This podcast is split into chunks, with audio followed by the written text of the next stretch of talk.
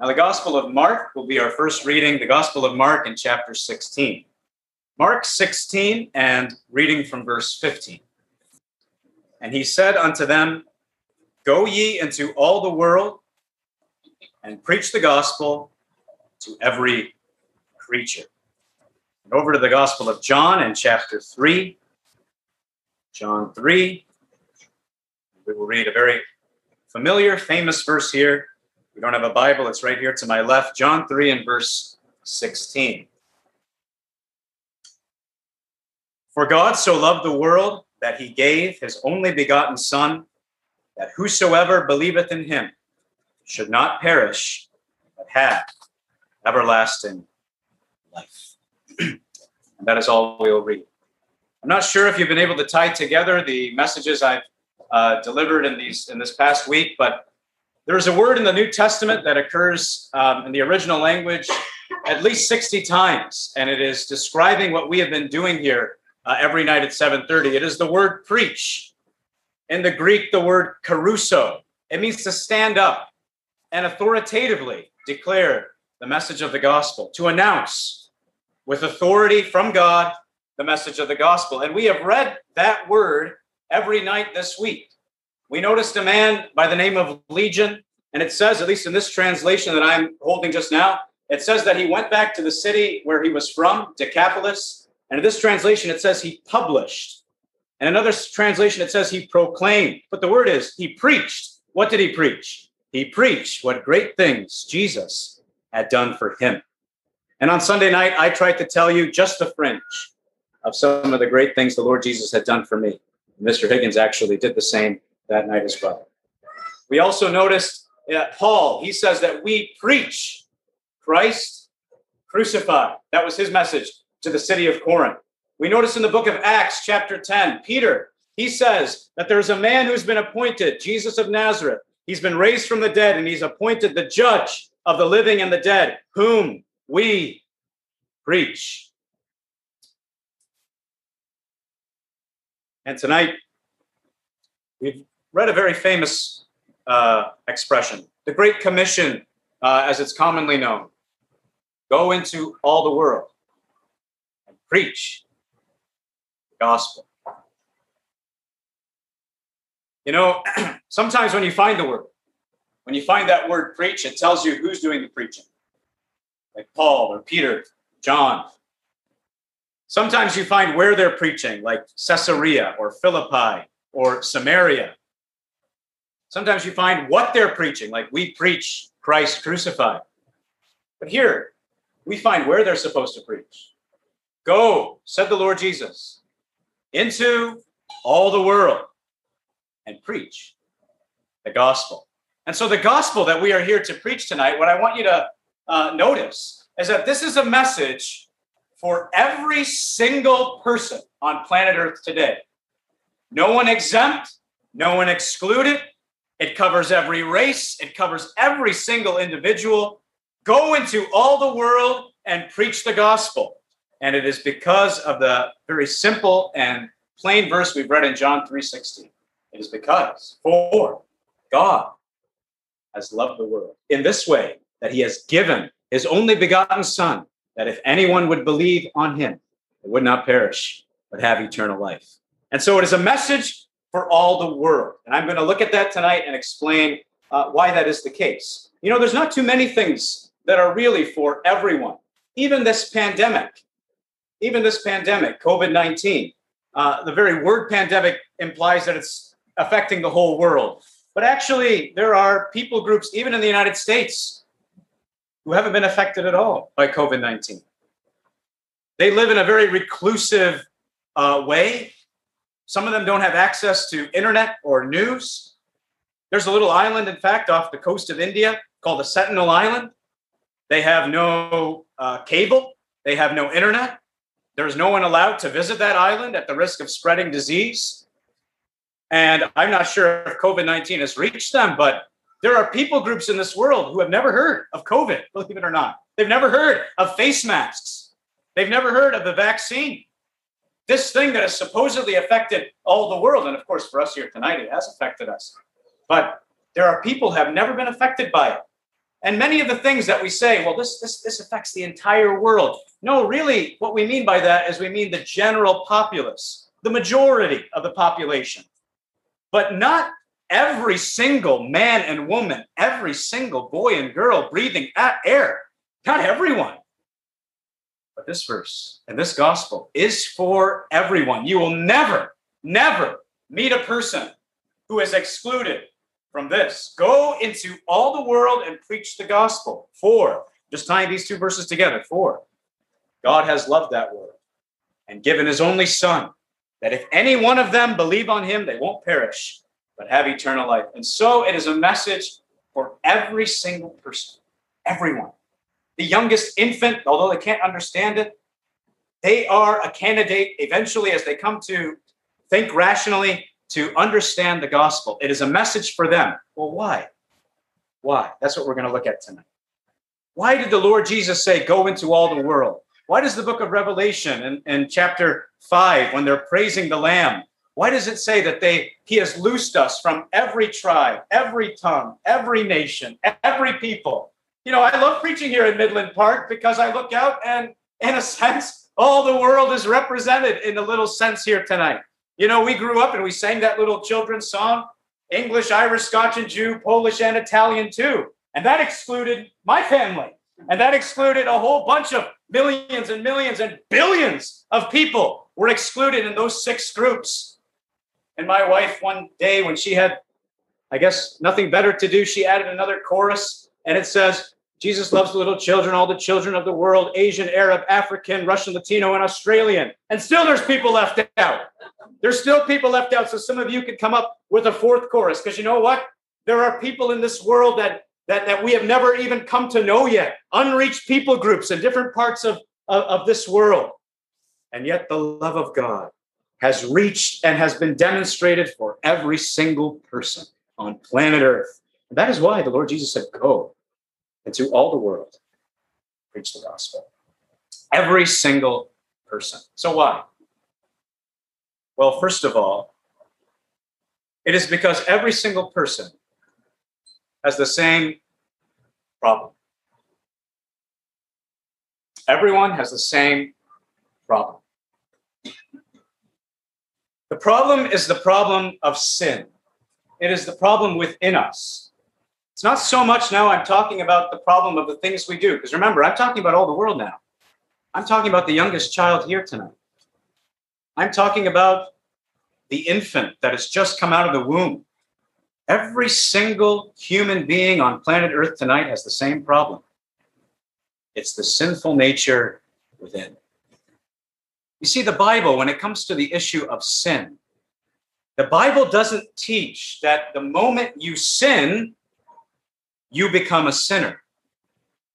The Bible teaches that the reason you sin is because you are a sinner. The Bible teaches that you sin because it is within you, it is within your heart, it is in your nature to sin. Like a dog barks because it's a dog.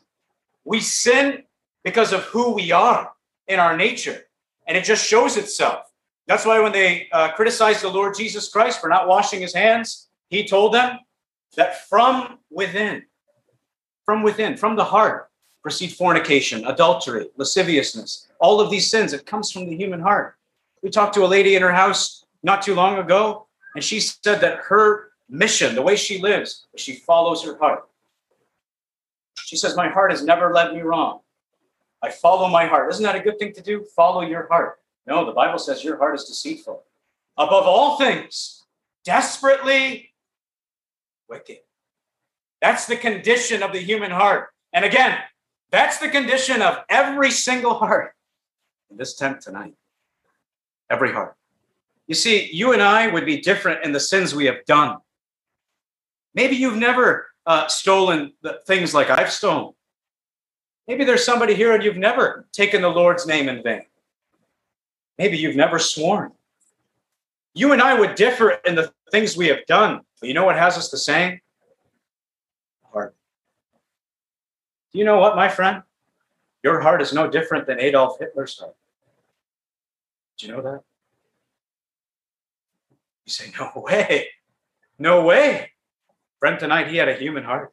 with a human nature, the sinful nature. And it's no different. Yes, he gave it over and did all kinds of things. I'm not saying you would ever do such things, but I'm saying when it comes to the issue of your heart, it is as depraved, it is as dark, it is as wicked as that. It is a sinful heart. And that's the problem, you see. The problem is a sinful heart. Where did it come from? It came from our first father, Adam. That's what the Bible says. That when he took the fruit, he, as our first father, he brings us all together in one family. He passed on to us a sinful nature. That's why the Lord Jesus told the most religious man who was living in that day, Nicodemus, you must be born again. You need a new life. You need a new heart. Need a new nature. That's the same for everyone here tonight, too. You see, the problem, uh, I'm not a big fan of cliches. They haven't helped me too much, but this one has. The heart of the problem is the problem of the heart.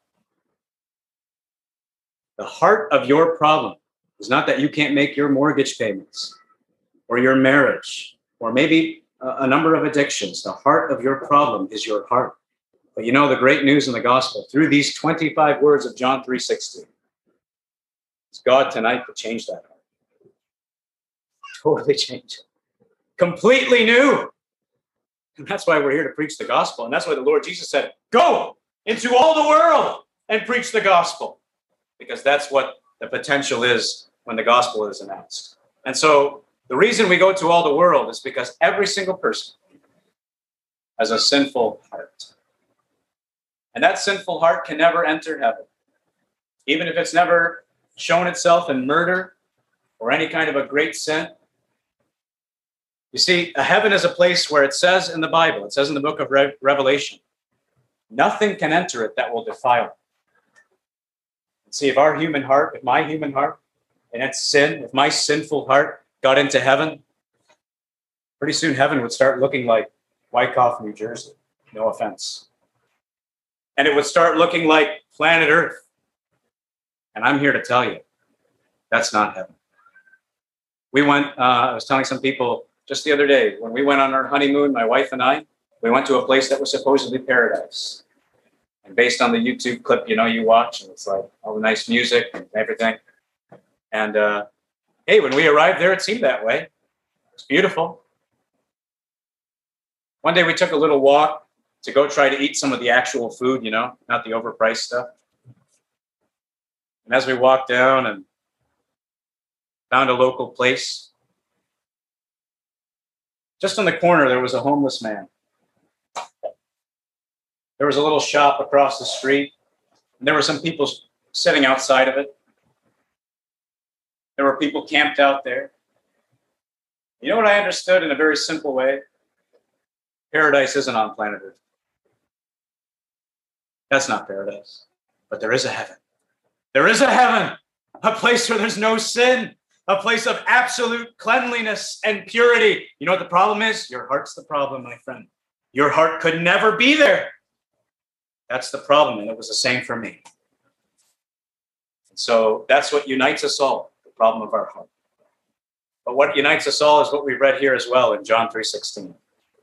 And it's the passionate heart. God. Listen to what this verse said. Oh, if I could only preach it to you as I wish I could. God so loved the world. You mean the people with such depraved and such sinful and sick hearts? If it's sick to us, imagine what it must be like to a holy God of purer eyes, says the book of Habakkuk, than to behold sin. Imagine what it must be like to God. Yet the Bible says that human beings so small on this tiny planet that disappears when you zoom out far enough, and so sinful in our rebellion against God, Bible says this. Listen to this verse. God so loved the world. Every single person. There's not a person in this tent tonight who's excluded from the love of God. There's not a person breathing air on planet Earth that is not at this moment loved by God. And the point of this verse is not merely that God says he loves us. When it says God so loved us, I remember I used to think that meant, you know, I'm so hungry or it was like an exaggeration. He, he so loves us, but it means no, it means this is how he loves us. God so loved us. It's like he's holding up an example. He's holding up an illustration. He's saying, This is how I loved you. What's the illustration? Calvary. God so loved the world that he gave his only begotten Son, that anyone would believe in him, they would not perish but have eternal life. You see, friend, for the condition of our heart, if your heart is never changed, there's nothing more you need to do. You don't need to swear at your mother. You don't need to rob a bank. If your heart is not changed, you will perish. That simply means, to put it in plain today's English, you will be in hell. If the human heart is not changed, it will go where that sinful nature goes, where it deserves to be punished hell, and eventually the lake of fire. But, says John 3.16, but, said the Lord Jesus when he said, Go into all the world and preach the gospel. Go tell them that because God has loved this world and given his son, anyone, anyone who will believe on him will not perish, but have eternal life. See, that's the message of the gospel. How people who deserve to be in hell for their sin won't be there because God in his love has given his son. It's a passionate love. It was never forced out of God. God never looked, I'll just use myself as an example. God never looked at me and say, Oh, he's really trying hard. He, he deserves my love. He's living the best he can. He tries to be a good boy. He tries to learn his Sunday school verses. And somehow I drew God's love. No, my friend, there was nothing in me that would draw his love. Nothing. God loved me in spite of everything I was. God loves you the same tonight. That's why we preach the unconditional love of God. Love without cause, love without pause. he loves us, friend. Can I tell you that tonight? Can I tell every single person in this tent, from the young people right here all the way to the back corner? There is not a person in this tent tonight that is not loved of God that is not love. This is a world that is starving for love, true love, not Hollywood love, not movie love. I'm talking about love that cares. I'm talking about true, passionate, real love. Love that wants the best for a person. You want to know the love that wants the best? Should not perish. Won't go to hell. Won't go to hell. Why? Not because of the love of a preacher, but because of the love of God. How did how was it shown? He gave his son. That's what it says. For God so loved the world that he gave his only begotten Son. He gave it. To where?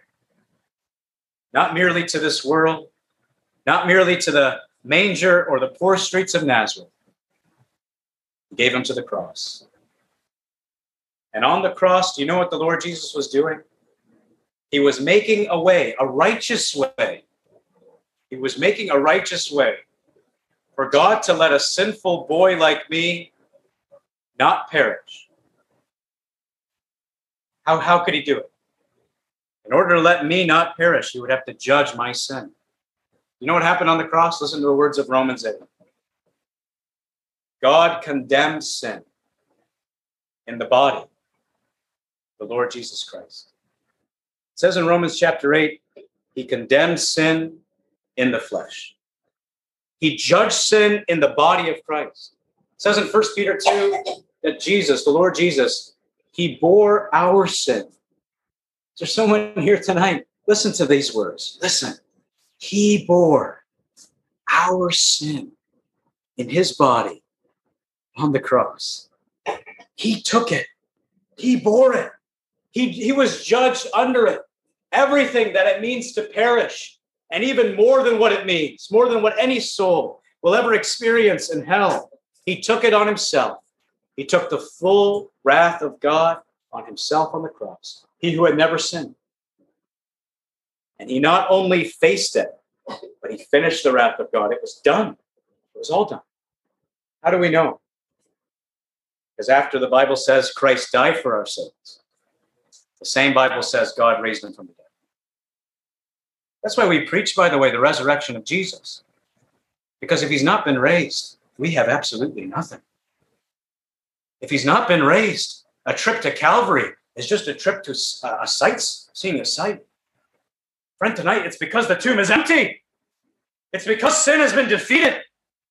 It's because the grave has been conquered. It's because God has been satisfied that tonight you can be saved. You can be saved tonight. Why? Because God is satisfied when it comes to sin. So, you, in all your sin, and all your sinful heart, you who can never satisfy God, no matter how much you try to do, because you have a sinful heart, God has found satisfaction in someone else. And the moment you do what? The moment you believe, moment you rest, just like I'm standing here on this platform, the moment you place your weight on the Lord Jesus Christ, nothing else, not Jesus in your church, not Jesus in baptism, not Jesus in a good life, the Lord Jesus Christ alone. The moment we rest on Christ, you know what happens? What the verse says happens. They have everlasting life. They're saved. They're no longer going to perish. You know, tonight I am never going to face the punishment for my sin. It will never fall on me because it fell on Christ. And I am resting everything, my eternity, on what God has said in His Word. What has He said? He was wounded for our transgressions. And I have rested in what God said. I'm saved. How about you? You see, just the, the world, the message here, go into all the world, a message of, of a problem, a message of God's passionate love that we're seen in answering the problem. But although it's a message for all the world, it's not a it's not a message that can just be received by the whole tent at once. You don't form a committee and say, "We've decided, Joseph, we've decided to receive that message." No, my friend, it's a personal decision. That's why I look at what it says. It says he loved the whole world, but then it comes right down to whosoever. And he, it comes right down to just you. It comes down to you. It comes down to a single person making a conscious, rational choice to trust Christ or reject Him. And you will make that choice tonight.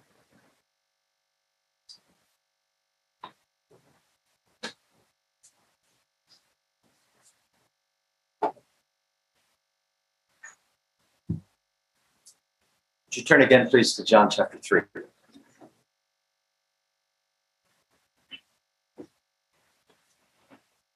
Mr. Baker had no idea what I was going to speak on tonight, so I can only hope that God is speaking loudly to someone in the tent this evening. Verse 16. John chapter 3, and again, verse 16 For God so loved the world that he gave his only begotten Son, that whosoever believeth in him should not perish, but have everlasting life. There's just one word that I would like to focus our attention on tonight. It is the word so. And I'm going to ask you again, along with me, to just try to measure God's love for you. I want to notice with you the length and the depth and the breadth and the height of that love. There was a parable the Lord Jesus told in the gospel written by Luke in chapter 15, in which he described a sheep that had gone astray. And when he spoke about the shepherd going after the sheep, he added those significant words that he would go after the sheep until he find it. Until he find it. That is indicating the length to which the Lord Jesus goes until he find it. And it is reminding us of the length that God has gone to try to reach you and to save you until he find it. Think about our distance from the shepherd. That, of course, is self imposed. A shepherd doesn't chase the sheep away. There's something in the heart of a sheep that draws it away from the flock and from the fold and from the shepherd that can protect it. It spots an attractive piece of grass and then it sees some more and then it heads further. And, and before you know it, the sheep has wandered away and it has no capacity, as you know, to come back. God is not the source of our problem. The human predicament is not a result of God. It is because we have turned away from God. And as Isaiah says, we have turned everyone to his own way. And of course, it's very foolish because a helpless sheep can't survive without a shepherd. There are many occasions and many events, many times The dogs have found their way home from remarkable distances away. But a sheep can't find its way from around the corner. It has no homing capacity. The only protection it has, it has no, it has no weapons. It has no fangs. It has no claws. It can't emit ink. It can't fly away. It's absolutely helpless. It is dependent on the shepherd. And if the shepherd doesn't go after it and find it, then the sheep is going to perish. There's that word again. The sheep is going to perish. The very well known historian, Will Durant, said some time ago that the greatest question of our time is not communism versus individualism.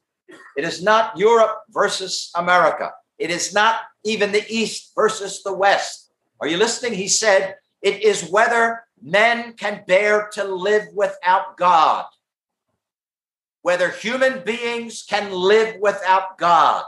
You might as well try to live without oxygen for your body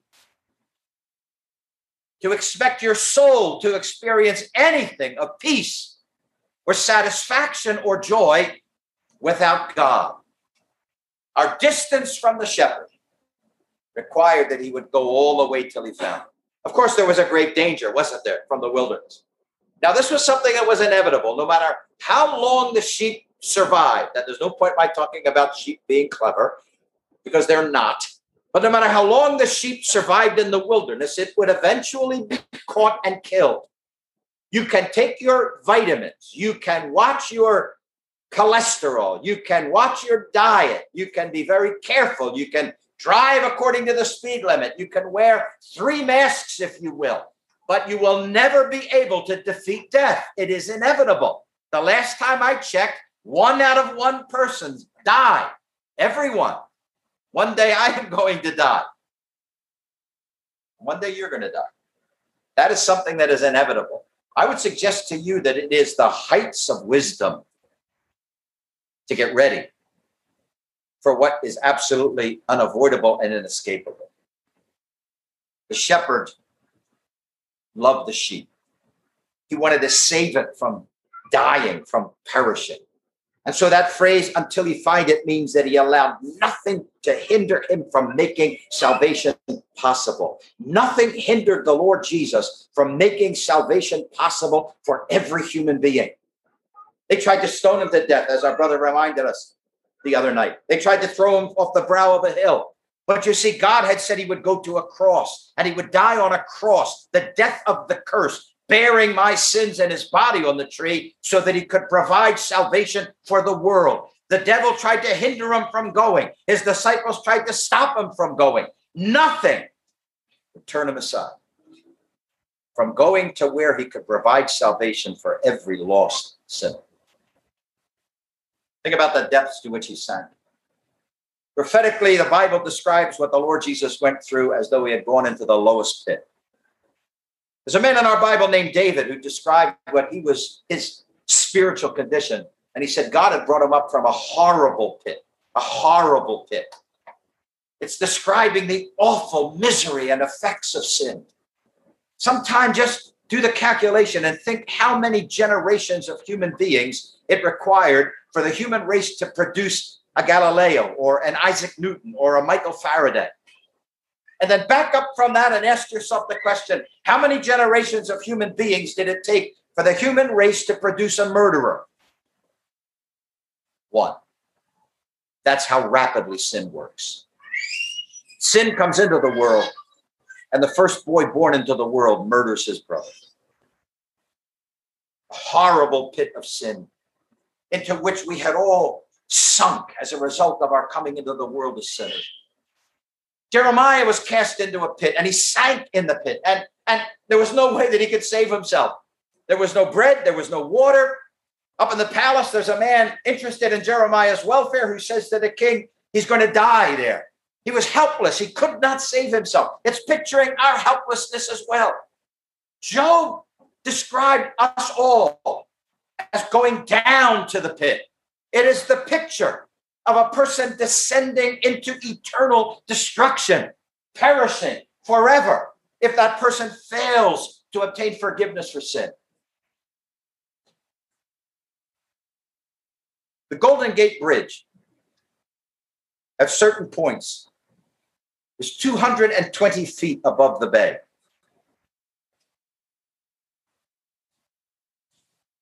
It takes four seconds for a person to step off that bridge and hit the bay. 1,600 people have tried. All of them have died except for 33. And among those 33 is a young man. Let's give you his first name Kevin. On September 25th, 2000, he said he took what was his last meal, just some sugar, just to get ready for what he was about to do Skittles and Starburst.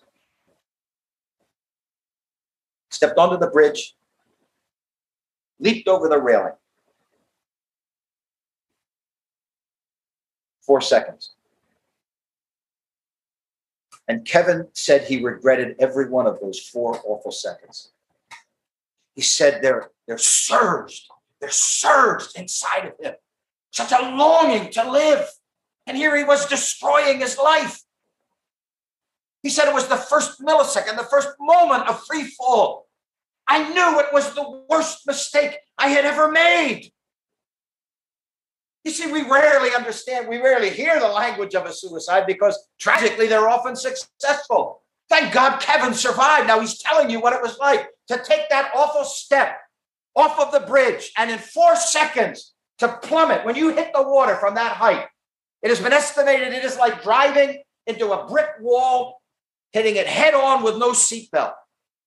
Generally, there's, there's internal damage, bones are broken,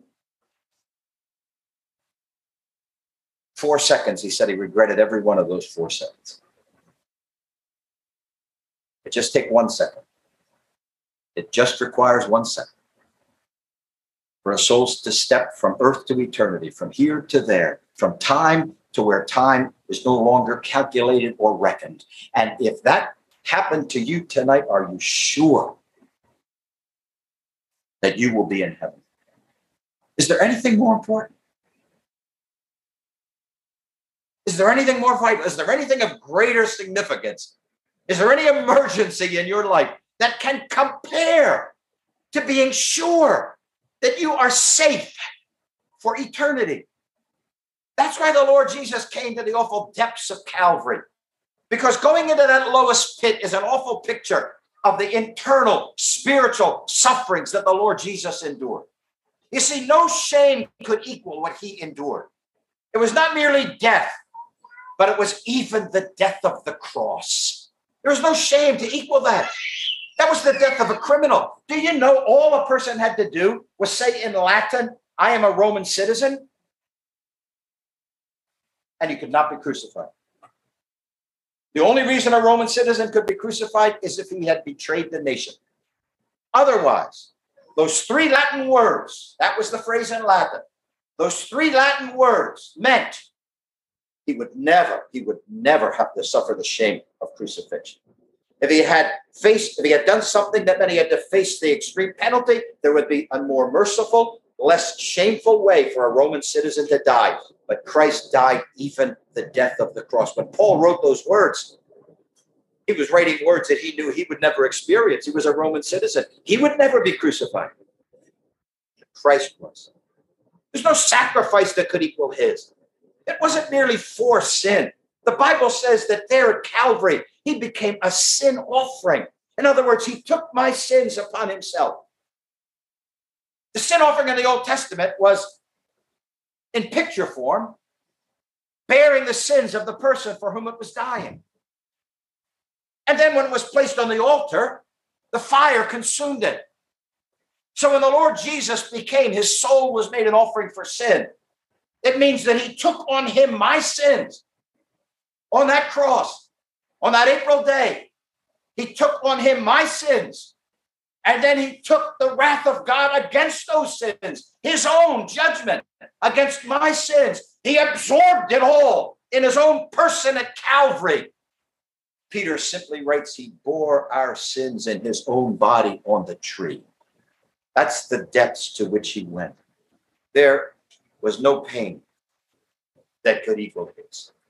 It wasn't merely a pit, it was the lowest pit. It wasn't merely coming into, he said, deep waters, but into deep waters where there were no standing.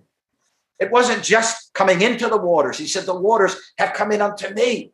What happened at Calvary, friend, was an infinite being suffered infinitely.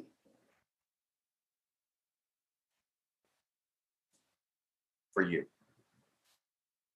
Now, I don't know what you think of Calvary, and I don't know up till this point, this evening in this meeting, what you thought when you thought about three crosses and a place called Calvary and a man called Jesus.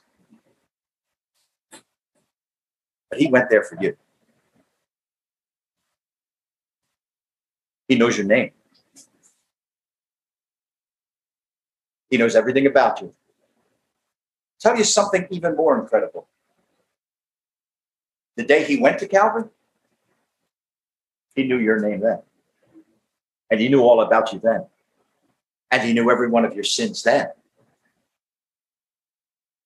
And all I can tell you is if you come to understand the meaning of these five words, you'll thank God forever. Christ died for the ungodly that on that cross, he took my sins, he took the wrath that was due to those sins, he suffered for sins, the just for the unjust, to bring me to God.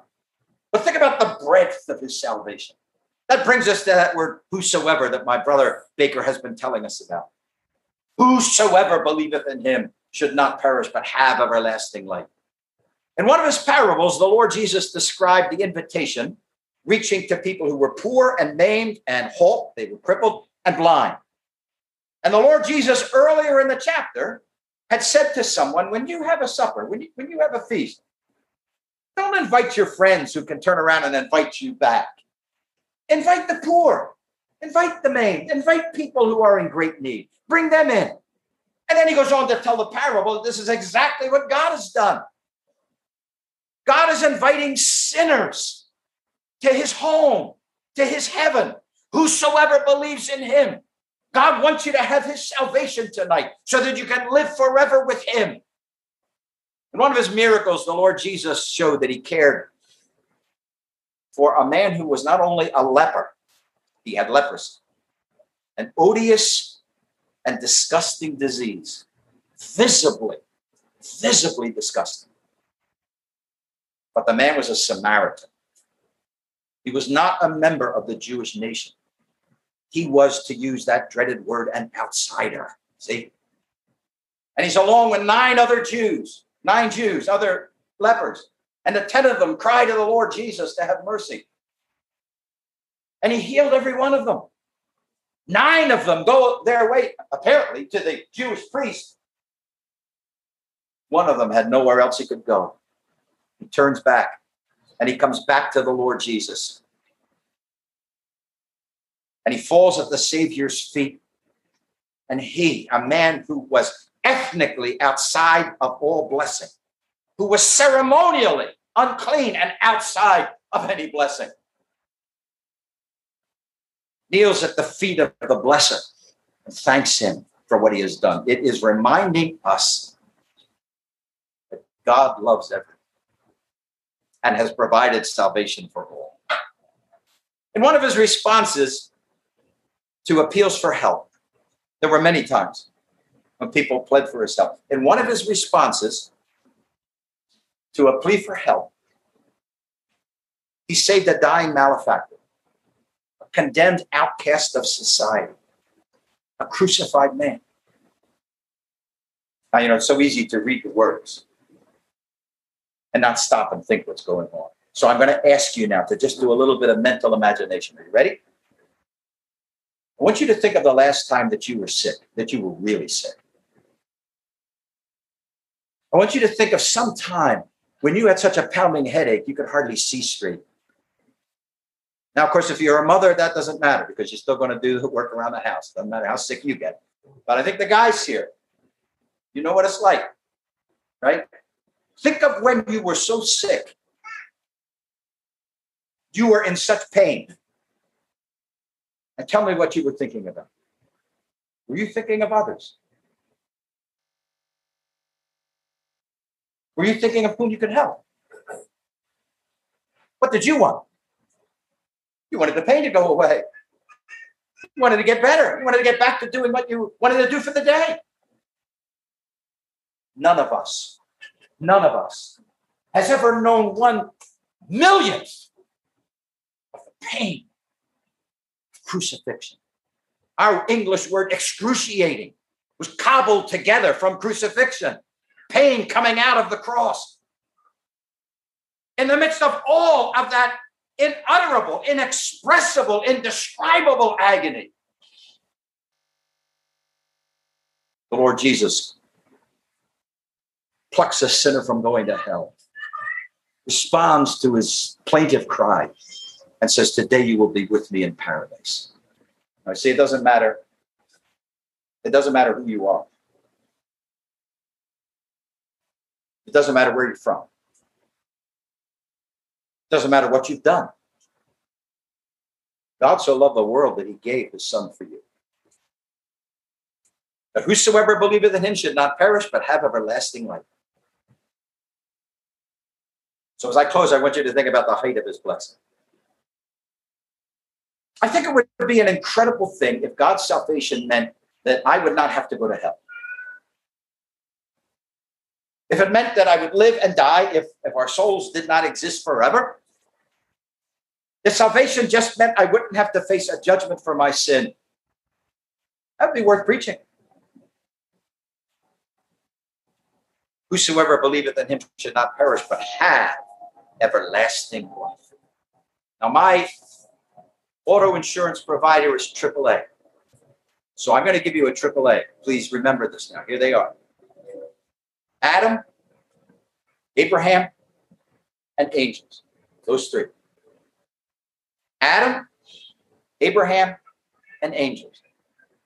The Lord Jesus is offering to lift you tonight past Adam in his innocence. Here was Adam in the Garden of Eden. God would come down and visit with Adam. Adam had not yet sinned, but Adam could sin. Very soon, Adam would tear up the deed and lose paradise and lose everything. God is offering to lift you tonight past an innocent man into a holy heaven where sin will never touch you again. That's the height of his salvation. He's offering to lift you past Abraham. You see, God entered into a promise. It's called a covenant with Abraham. And Abraham was promised that he would be the father, the father of multitudes. But you know what Abraham never experienced? Abraham, who was going to be a father of nations, knew nothing about ever becoming a son of God.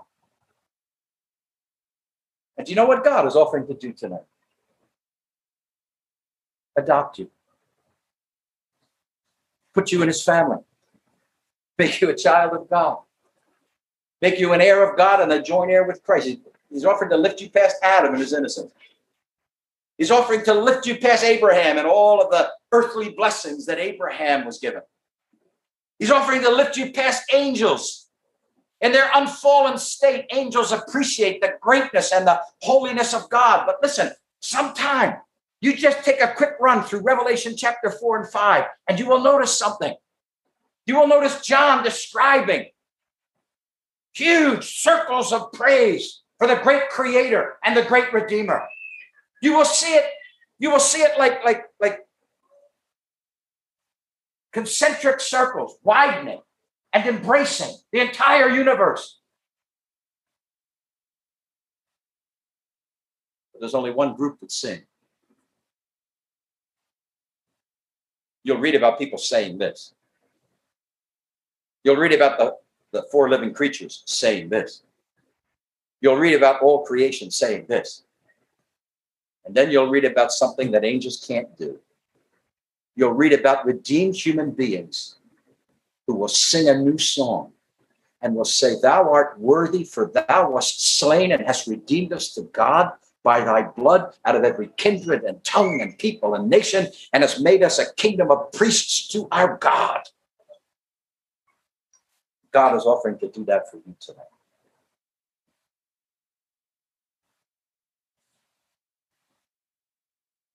June 25th of 1956. The last, now, for those who are young, I am about to mention the name of a car. Probably a name you have never heard before.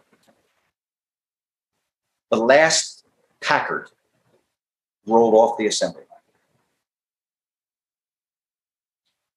The Packard was a classic American luxury car. And it had a very interesting advertising slogan. Here's how they advertised the Packard Ask the man who owns one. Now, you see, before the meeting tonight, without even thinking of this, I happened to pull up and see a Subaru there, and it belongs to my good friend Andrew Zudema. And I said, Andrew, how do you like your Zudema? He said he loved it. Always good to love your car. And then he began to describe the features about it that he liked, the safety about it, right? I was asking a man who owned one. Packard's slogan was ask the man who owns one. He'll tell you what a wonderful car it is. So please, instead of asking Satan, instead of asking the media, instead of asking the world, ask somebody who's saved. Ask somebody who's saved what they think of the Lord Jesus. Ask someone who has eternal life what they think about God's salvation. Ask somebody who has it. And I can tell you to the last woman, girl, boy, and man, a person is truly saved, he would recommend Christ to you with all his heart. See, there aren't many things in life that you can do that. Subaru or not, there's not too many things that you can say this is for everybody. This this will fit you, this will suit you, this is what you need. But I can when it comes to Christ, and I can when it comes to God's salvation. And I can tell you that God so loved you that he gave his only begotten son, his unique son, that whoever believes in him should not perish, have everlasting life. I hope tonight you'll trust that Son of God.